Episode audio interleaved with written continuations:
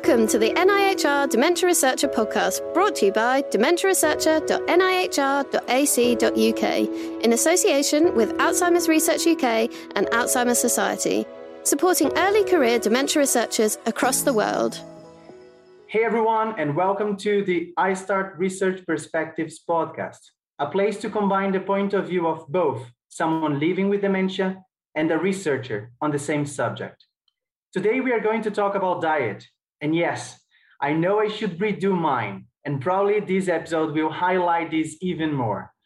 Numerous studies are linking what we eat to our brain health, indicating that healthier diets may reduce our risk for dementia.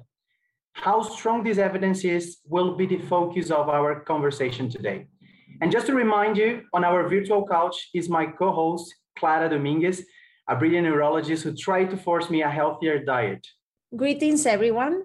My name is Clara Dominguez. I work as a clinical neurologist in Spain, and I have had a personal interest in cognitive disorders since I started studying medicine.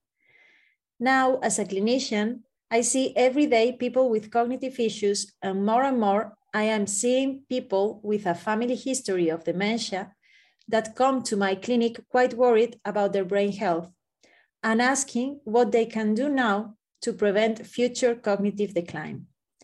Diet is a key factor in prevention, so let's talk about it. Following, we will see two complementary perspectives on this subject.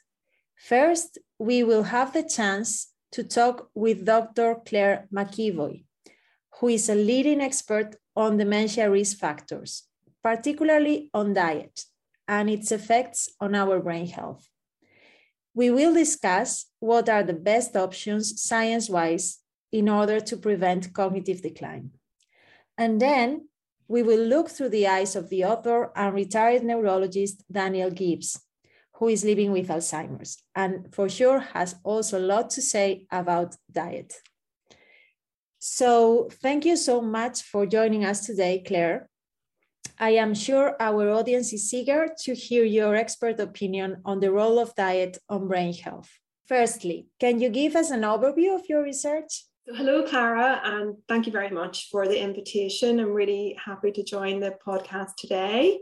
And well, so firstly, you know, I've always been pretty much passionate about food and its effects on health. And I've been working in the field of public health nutrition for over 20 years. First, as a clinical dietitian, which involved um, translating the most up to date scientific research on food, health, and disease into practical everyday advice to, you know, to help support people to make appropriate food choices for their own health and well-being. And then as an academic nutrition scientist, and that's where I really developed a keen interest in understanding how nutrition, particularly uh, plant based diets, impact on cognitive impairment and dementia risk. So, you know, we've been learning more and more that lifestyle could influence the onset and progression of Alzheimer's disease. And potentially 35 to 40% of dementia cases could be prevented or delayed by targeting modifiable risk factors. And many of these studies are showing that vascular disorders such as heart disease, as well as metabolic abnormalities such as obesity and, and diabetes, are linked with the pathophysiology of Alzheimer's disease. And of course, many of these cardiometabolic risks are influenced by our diet and what we choose to eat. But actually, there are very few dementia researchers studying diet. So, in my research, I examined links between different dietary patterns cognitive decline and dementia risk in, in population studies. And I also design and test diet and lifestyle interventions in people at increased risk of dementia to see what works for what subgroup of our population in, in what country. Um, so that's the an overview of my current research. Thank you, Claire. So I imagine uh, there are many diets that have been implicated in the progression or, or, or risk of dementia. So firstly, uh, could you tell us more about, for example, the MIND diet and what it entails, its history, and also the evidence base for it?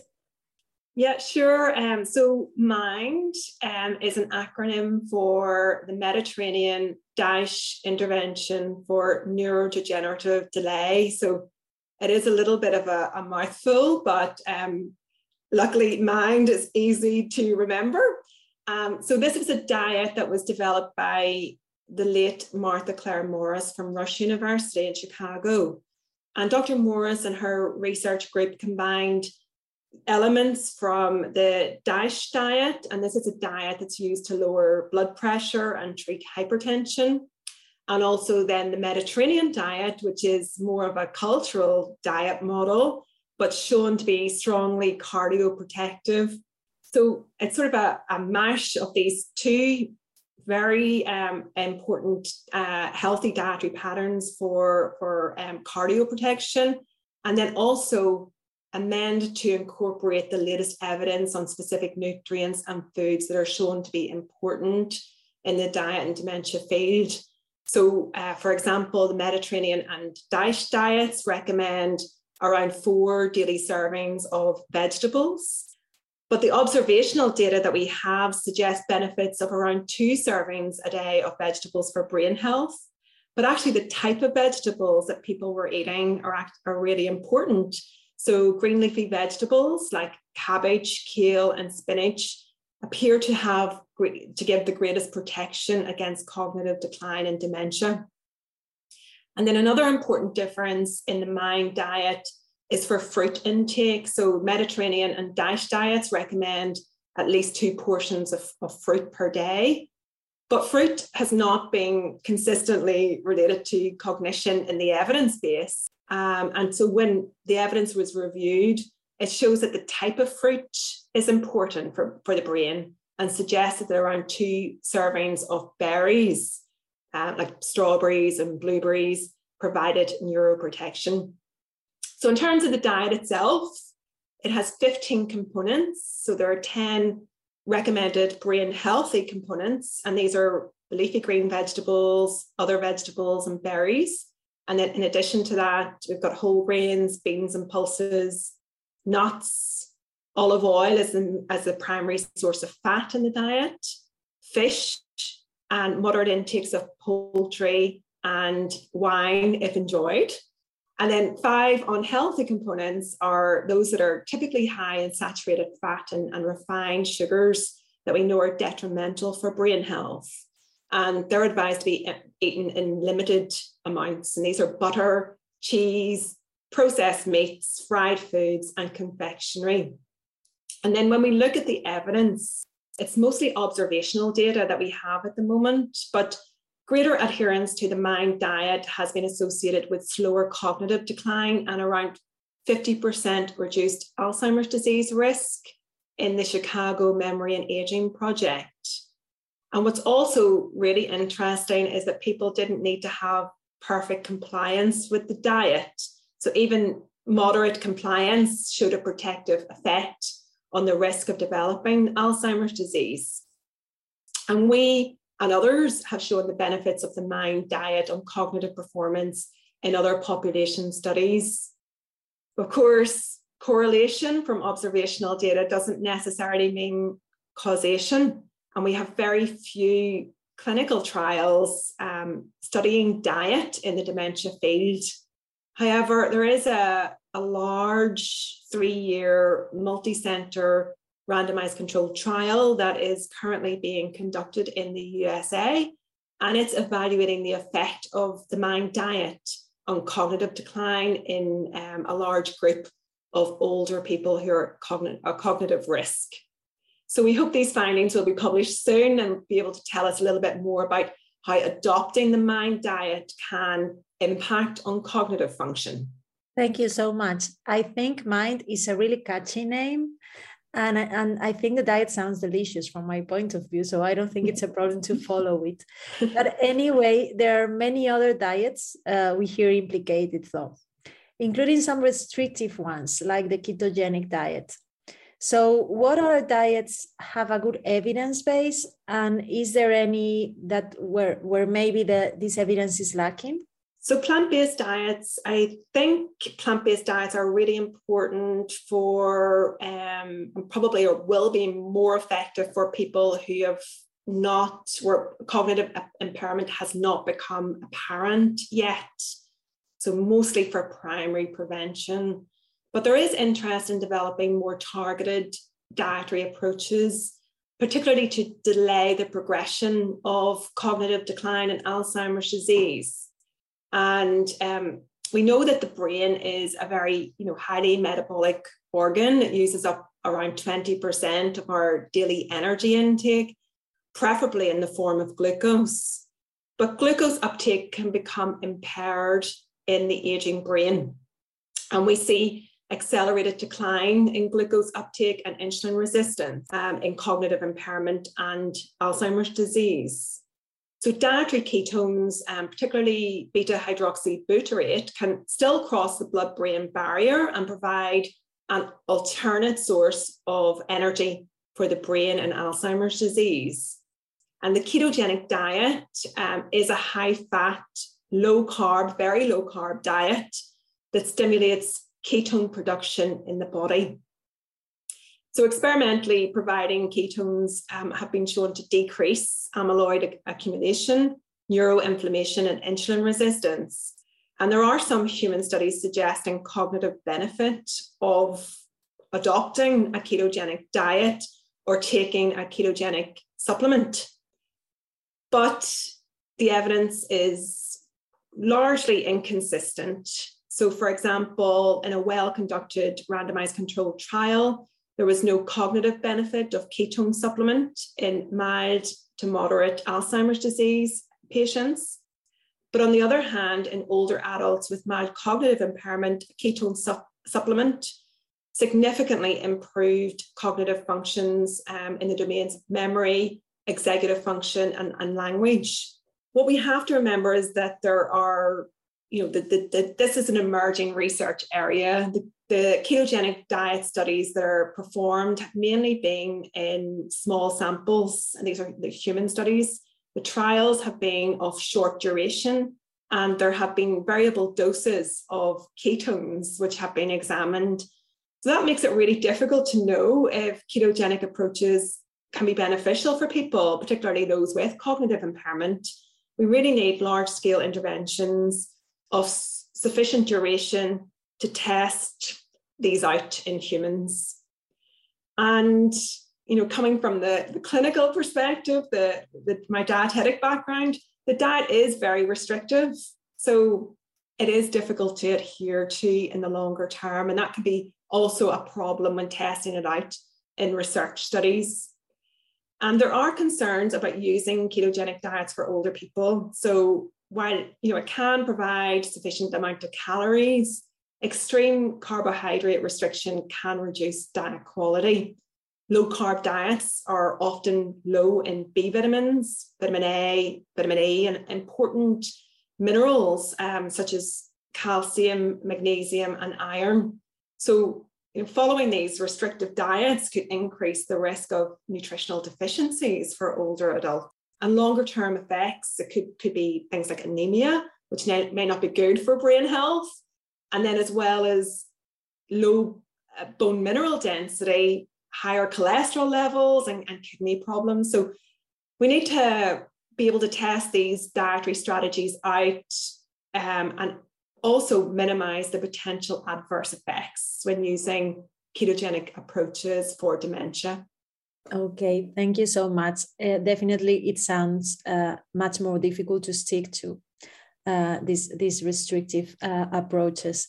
So, as well as many foods and diets are being proposed as beneficial or detrimental, there is also many pathways proposed for why they may have such effects. For example, I've heard about how the benefits of diet may stem from its influence on inflammation and also cardiovascular health. Uh, could you tell us more about why certain foods or diets are thought to be protective? I think we don't know for sure, but we're beginning to understand more about the mechanisms of how specific foods and dietary patterns affect cognitive health. and really from a range of studies conducted in the lab, in animals, and also in humans. So we know that plant-based diets are rich in antioxidant vitamins like vitamin A, um, and as well as other brain healthy nutrients, including B vitamins, selenium, folate, plant bioactives like polyphenols, and also long chain omega 3 fatty acids. And as mentioned earlier, um, fish is an important component of a brain healthy diet. So, oily fish like salmon, trout, mackerel are rich sources of omega 3 fatty acids, especially uh, docosahexaenoic acid or DHA for short. And this is highly abundant in the brain and important for neuronal cell function. So high DHA obtained from fish, and importantly fish, not from supplements, has been associated with improved cognitive health and reduce risk of Alzheimer's disease. So we do recommend uh, two weekly servings of oily fish. Olive oil is another major component of a brain healthy diet and is high in anti-inflammatory polyphenols and also really healthy monounsaturated fats. So olive oil reduces amyloid in animal models of AD and greater consumption of olive oil has been associated with protection against cognitive decline in older adults. And then, so those are some of the good things. But on the other hand, dietary saturated fats and refined carbohydrates like sugars are shown to be neuroinflammatory and, and detrimental to neuronal cell function. So I suppose the message is that different foods and nutrients can affect inflammation, oxidative stress, blood flow, flow to the brain, as well as neuronal cell function. But of course, we don't just eat, you know, one food or, or one nutrient. So perhaps the balance of our diet is most important. And in our studies, we find that individual food components on their own tend to have weaker associations with cognition compared to the overall dietary pattern. So the combination of foods and nutrients within our diet, like the MIND diet, for example, can act synergistically to have greater biological effects in the brain.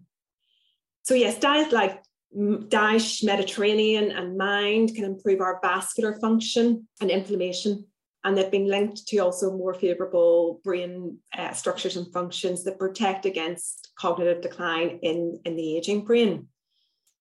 Greater adherence, I mean, the Mediterranean diet is probably the most widely studied in this field, and greater adherence to the Mediterranean diet is associated with lower rates of brain atrophy, better structural connectivity, and also less amyloid accumulation. Um, but again, the data hasn't been entirely consistent and I don't, I don't think we can leave this uh, uh, conversation without mentioning the gut microbiome, because there's a lot of interest in the gut microbiome and its links to brain health. And as we get older, you know, the bacterial community in our gut becomes less diverse, and also pathogens that um, can increase, which have been implicated in the development of Alzheimer's disease by initiating and exacerbating neuroinflammatory processes. So, diet can really influence the composition of the gut microbiome. And there has been one European study called NU-AGE, where adoption of a Mediterranean diet was associated with more favorable gut microbiome, uh, microbiome profile, reduced inflammatory markers, and also better cognition. Um, so, you know, we are learning that dietary patterns can work through several mechanisms to influence brain health, but we need to study these more comp- comprehensively. As I said, there's very few intervention studies in this field, and we do need intervention studies to better examine the mechanistic effects of dietary modification on uh, cognitive outcomes to really understand the full picture. Yeah, the full picture seems very, very complicated, but we have great people working on it. so we have discussed the evidence base, but we know putting theory into practice in our lives can be easier said than done.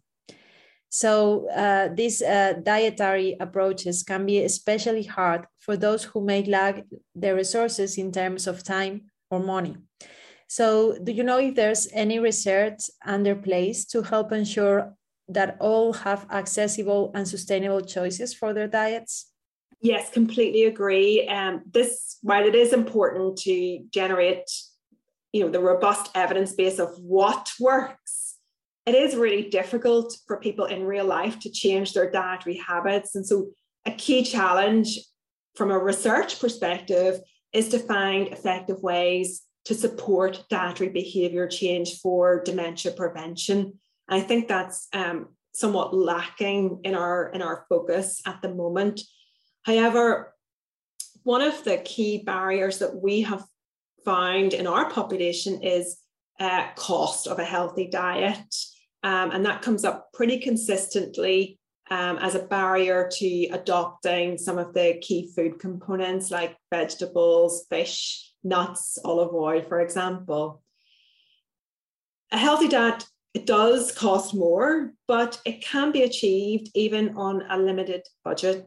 And we have we have worked a lot with um, study participants to develop resources that can help with this, overcome this barrier to achieving a healthy, balanced diet. So things like frozen fruits and vegetables can be a really economical choice, also a practical choice because they can be easily portioned.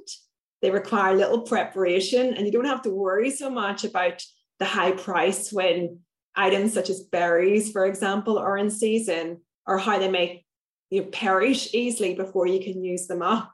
So frozen fruit and vegetables are, are a great choice. They're a healthy choice and you can add an extra serving into uh, of vegetables into soups and, and stews and, and the green leafy vegetables and pasta dishes to really bump up the vegetable intake. Also, um, canned and frozen varieties of oily fish are perfectly acceptable sources of omega 3 fats, and they're cheaper than some of the fresh fish varieties. So, canned fish are you know, really versatile for things like sandwich fillings, pizza toppings. We use them in salads and pasta bakes. Um, and then, you know, some people, uh, particularly people who are involved in our studies, they report things like dental and chewing problems, and they, they often find nuts difficult to eat. So, natural nut butters like almond butter, for example, can be a very easy and acceptable way to increase the intake of, of natural nuts in the diet. So our studies, you know, at mid and older age have shown that it is achievable to eat a brain healthy diet and maintain it longer term, even if there are budget and time constraints. And some of the facilitators to changing diet behavior in our studies um, were the provision of individualized dietary advice, written education, meal plans, shopping tips, recipe ideas, and all of those things can help support people to really translate the recommendations into their daily routine. Yeah, definitely there are many, many options. And of course, a personalized um, counsel uh, could help. Well, uh, Claire, thank you again for participating in this podcast. We hope this shared knowledge would help improve our dietary habits and therefore our present and our future. Thank you very much. Thank you.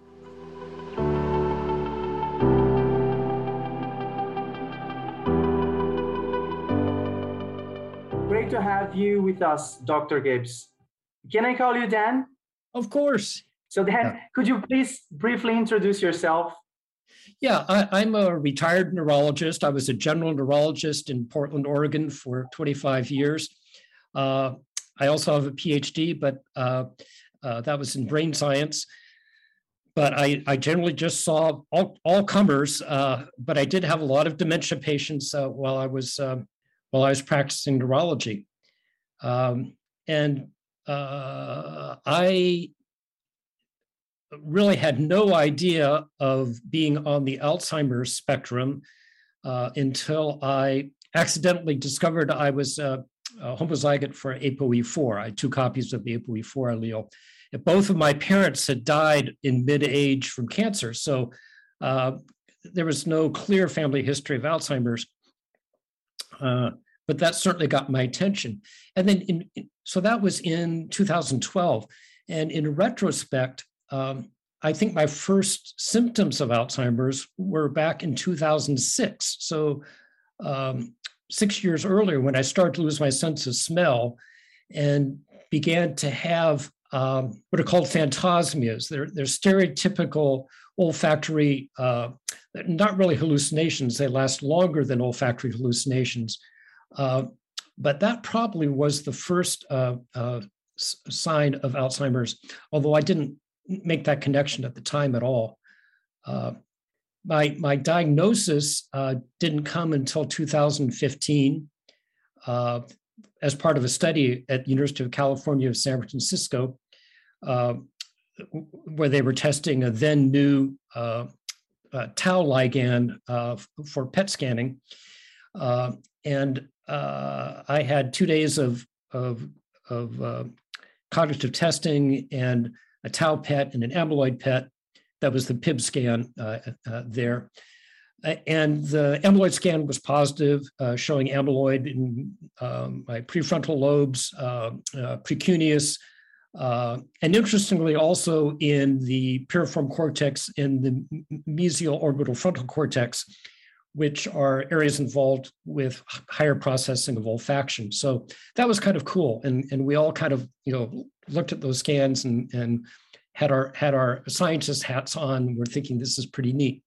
The, the tau at that time in 2015, the tau PET just showed the beginning of abnormal tau uh, in the mesial temporal lobes, more on the left. Then, when those scans were repeated uh, three years later, the tau had spread contiguously back into the posterior temporal lobes uh, bilaterally and there was a lot more amyloid than there had been three years earlier. But so my diagnosis in 2015 was mild cognitive impairment due to due to Alzheimer's pathology. You know, Dan, uh, I never interviewed a medical doctor or a scientist that is living with dementia, so that's that's a different point of view for me. And then we are talking here about diet and and its influence in Alzheimer's and dementia in general. Can you please tell us how was your diet like before being diagnosed? Yeah, you know, it, it actually, fortunately, was pretty good. Uh, my wife and I gave up eating beef 20 years ago, uh, mainly for political reasons uh, around the, well, let's just say that, that for a number of reasons, we gave it up. And health was not the major one at the time, but by serendipity, that was just you know a very good thing to do. Uh, but we we also ate pretty much a plant-based diet uh, regularly with uh, a little bit of pork and lamb and and but mainly ch- uh, chicken and, and fish and, and turkey as uh, uh, meat sources.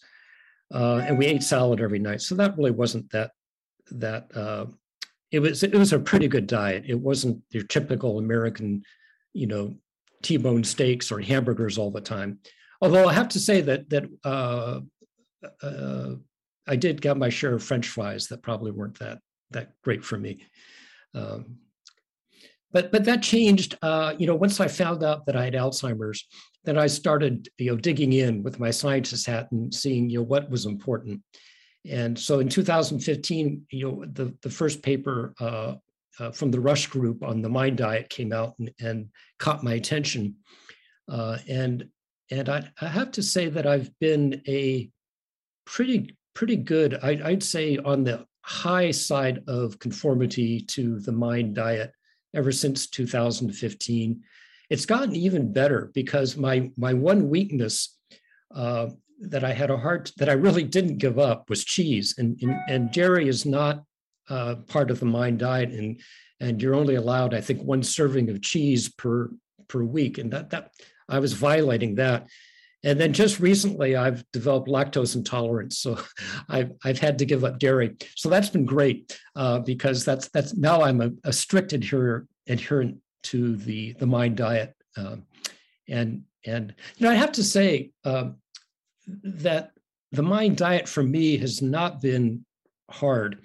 Uh, you know, a, a, lot of the the vegetables uh, that are recommended are not ones that are on most people's favorite vegetable list because they tend to be bitter.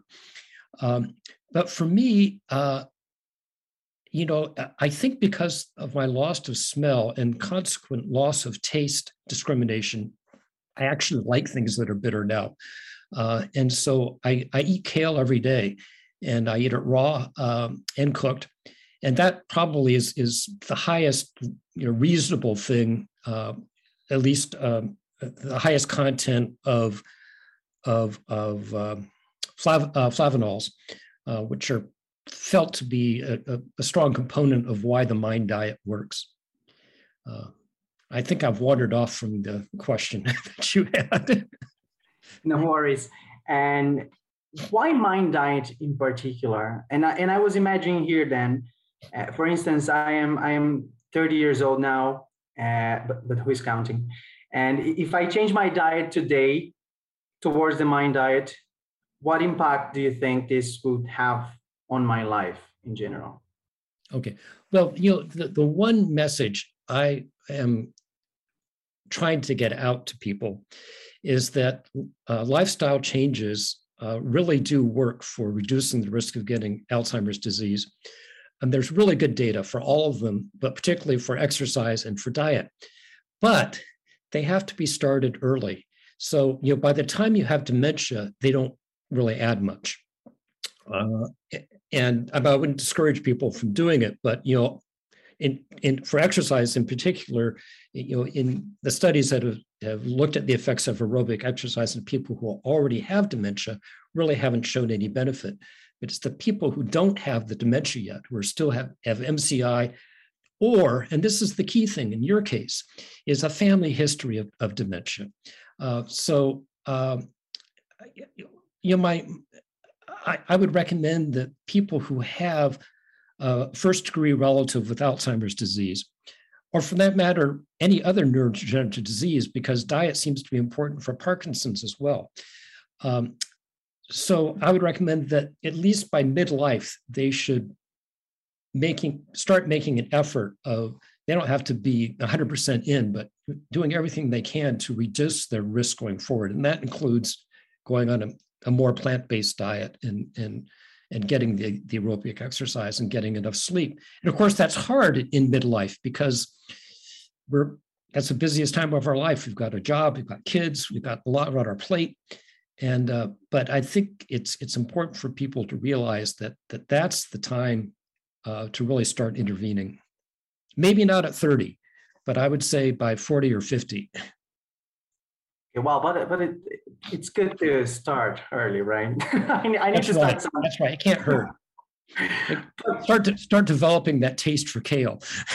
okay, I will try. I, I promise I will try. but then, how easy was to shift your diet? Because, well, I'm I'm give me a little bit of my perspective as well. So I tried a zillion of diets in my life. Mm-hmm. I'm only 30, but I tried a zillion. And uh, trying something new is not really hard, but sticking to it after one week or one month, that's the hardest part.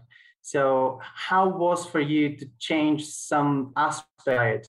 Well, uh, not as hard as you might think, because, and I think you know, this is just opinion. I can't point to any any research to support this, but um, the fact that I can't smell, I have absolutely no sense of smell now, and my my taste is limited to distinguishing you know, salt, uh, sweet, uh, sour.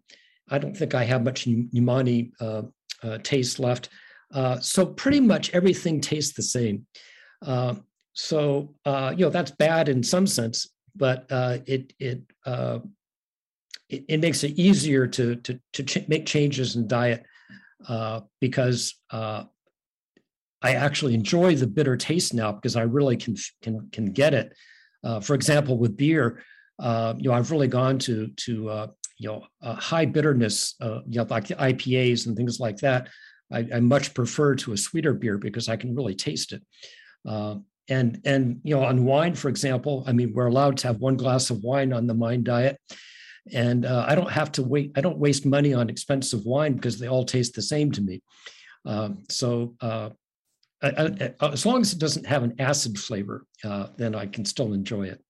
So I guess you know uh, that's that's one of the blessings of of losing your sense of smell is that uh, it's not easy. It's not hard to to get on a diet that it might not be as tasty as what you're used to yeah well we have another another something in common i also don't spend a lot of money on expensive wines but maybe not for the same reason but but i also I'm also drinking cheap wine.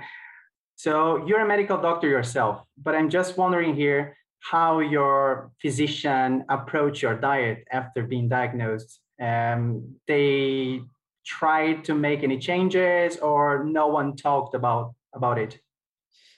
Yeah, um, uh, you know, I, am really a, a, a, special case in that, uh, you know, it's been the, the beauty of the of being a neurologist with Alzheimer's disease is that it allows me to step back and approach it intellectually, which is a real uh, important defense mechanism. Uh, and and my interactions with my my doctors has been more as uh, colleagues, you know, rather than a, as a, a doctor patient thing. So uh, we come up with ideas together, but uh, you know, it, it's it's not really a typical doctor patient relationship. So I, would have to say that I, I haven't had my, I don't think any of the neurologists that I've seen have mentioned diet because they know what I'm already already doing that and I've already written about it. So, you know, it's a big thing for me. Yeah. So you're always one step ahead. I, I don't know if I'd say that, but uh, maybe one step ahead and, and two steps behind and other things. And uh, this phrase of yours was amazing. The beauty of being a neurologist with Alzheimer's do you think I still have time to become a neurologist? sure. Yeah, why not? As I do have a family history on Alzheimer's, maybe I should. Well, you know, maybe maybe you should be getting out there and, and doing some running if you're not already, or or at least some walking and and uh, eating a better diet. okay, well, I'll try. I, I promise that as well. So okay. then, how the modifications in your diet affect your mood and energy throughout the day and your sleep at night? You know, I, I don't know that I could say that modifications in my diet that have had a noticeable effect in any of those things, uh, except that it's part of the global thing of of of knowing that I'm doing the right thing uh, to stave off Alzheimer's as long as possible. I mean, look, if if if truly the my first symptom of Alzheimer's was back in 2006, I still test in the mild cognitive impairment range, even though I've got tau and amyloid all through my brain. So um, I don't have dementia yet. Uh, you know, I'm getting there, but very, very slowly. And, and I can't help but think that that's uh, due, at least in part, uh, to the diet and the exercise and sleep. You know, I do, I follow all these things very religiously. The thing I have the hardest time with among the, the recommended lifestyle changes is social engagement, because uh, uh, for, for, most people with Alzheimer's disease, uh, being social becomes very difficult. You know, part of that is is um, uh, a, a, degree of apathy that's common with the frontal lobe damage that occurs early. Uh, but a big part of it, and I've spoken to other people with Alzheimer's about this, is that it becomes really difficult to um, to follow multiple conversations. So, so uh, if you're in a social gathering, even a, family dinner thing, and several peoples are speaking, I can't sort them out. Uh, and and I think that's because uh, I think our brains tend to uh, uh, parse a, a, a, sentence that that we hear such that we don't have to hear every word. We can fill it in by context if we didn't hear something. I can't do that anymore. So, for example, uh, my wife has gotten to the habit of when she starts to tell me something, she'll repeat the first sentence or first part of it because until I lock in on what she's trying to say, I can't understand it. Uh, I can no longer supply missing words by context. So that's another thing that makes you know social engagement fraught. Uh, and uh, and I work on that. I mean, I, I try to to uh, to uh, you know talk to neighbors. You know, another aspect of Alzheimer's that I've written about uh, is face blindness. It, it's very common in Alzheimer's, uh, even early on, and I have it you know moderately severely, where I can't tell my neighbors apart sometimes. And that happened just the other day that I mixed up two neighbors who look a little bit alike. Uh, but you know, uh, it's it can be embarrassing, but um, oh, I've wandered totally off what you ever asked me. Uh, so I'll I'll let you get get us back on track. and I, I, totally relate to that. Um, trying to go back to the time I was caring for my grandma because diet and, and food in general is not just for feeding your body, but also it, it's a social uh, mm-hmm. Um, it's a social time. For you to sit in the table to talk to your family to talk to your friends to talk to your neighbors perhaps to go out to go to a restaurant. So it's a social moment as well. And i saw that my grandma was facing uh, a lot of challenges in the beginning so she was preferring to have her meals alone. And then we discovered that something was going on and we tried to adapt all our family and our routine to to to be a better moment for her for her to engage with us. And and then in my case i i don't have much time to cook because of work and not just me i am pretty sure. And healthy foods are basically too expensive where i live. So there is a push for certain diets with oil seeds and types of fish but that in some parts of the world can be very frustrating because of the cost impact. Do you have any advice for other families, other uh, people that are maybe hearing us right now that want to change their diet but with few resources? Well, you know, I I, I think there is pretty good evidence that uh, that that doesn't have to be a problem. Um, I'm, I'm forgetting the, the words for the. You know, there there are a number of places in the world where people live a long time, like into their hundreds. The blue zone. They, I'm the blue zone, right? Thank you. And and uh, uh, there have been people that their diets have been studied, and these are not, for the most part, these are not in prosperous parts of the world. Um, and uh, whatever they're doing, they're they're doing right, and in terms of being a healthy diet. So I don't I don't think it's necessarily true that it has to be expensive or uh, uh, and and, and I, I, can't remember all the details of the various blue zone diets, and they're they're a little bit different, but they share a lot in common, even though they come from different parts of the world. So I'm, I'm sure you guys are, or somebody there is much more expert on that than I am.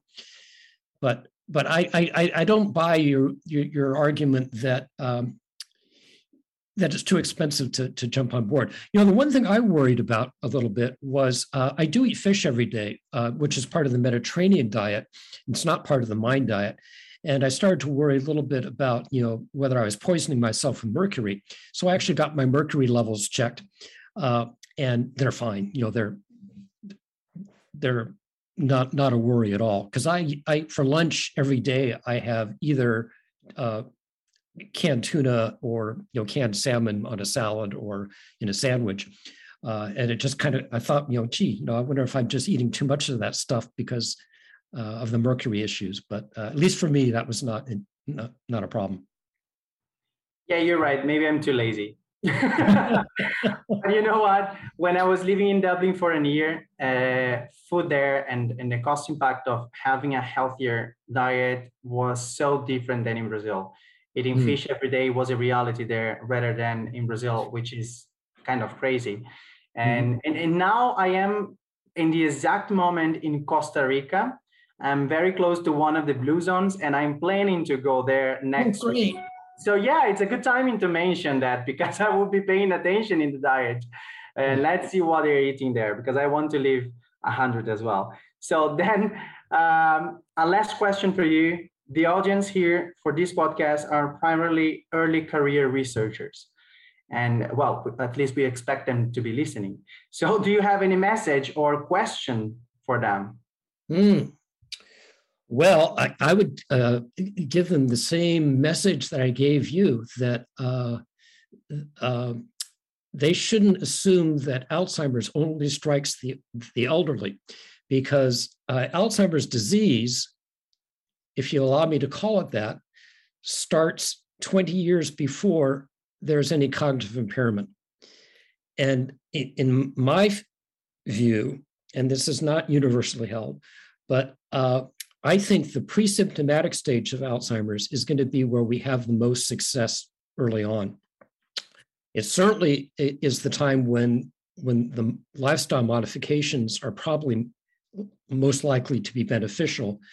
And uh, my bias is that that our first successful drugs uh, for Alzheimer's will be most effective in the pre-symptomatic or first firstly symptomatic stage, the you know, mild MCI, uh, and and that's something I'm I'm passionate about in trying to get that message across. And and to the young investigators, um, you know, think about that. That it's it's uh, you're not invincible at at 30. Uh, you may feel like it, but and now's now's the time to start making uh, uh, some changes. And and if it's only to exercise regularly, which is is great, but but also watching that diet and and starting to look uh, research wise at uh, the early stages of of Alzheimer's disease and Alzheimer's risk, which of course is is a very complicated issue. Yeah, I completely agree because I feel so frustrated when I am talking and giving a lecture or something, and, and, and I see that society still perceives Alzheimer's as an old people's matter. And actually, when you bring this kind of message that it starts 20 years uh, before any symptom, so you can see that it's not an old people matter. So you, you need to, to be worried your entire life with your habits, perhaps, and changing that to avoid being diagnosed or at least to delay it a little bit, right?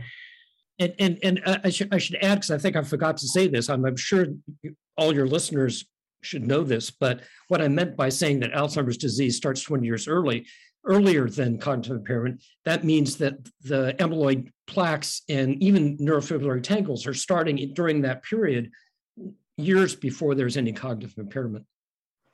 Exactly. Well, Dan, thank you so much for sharing your story and your brilliant knowledge with us. Brought to you by dementiaresearcher.nihr.ac.uk in association with Alzheimer's Research UK and Alzheimer's Society, supporting early career dementia researchers across the world.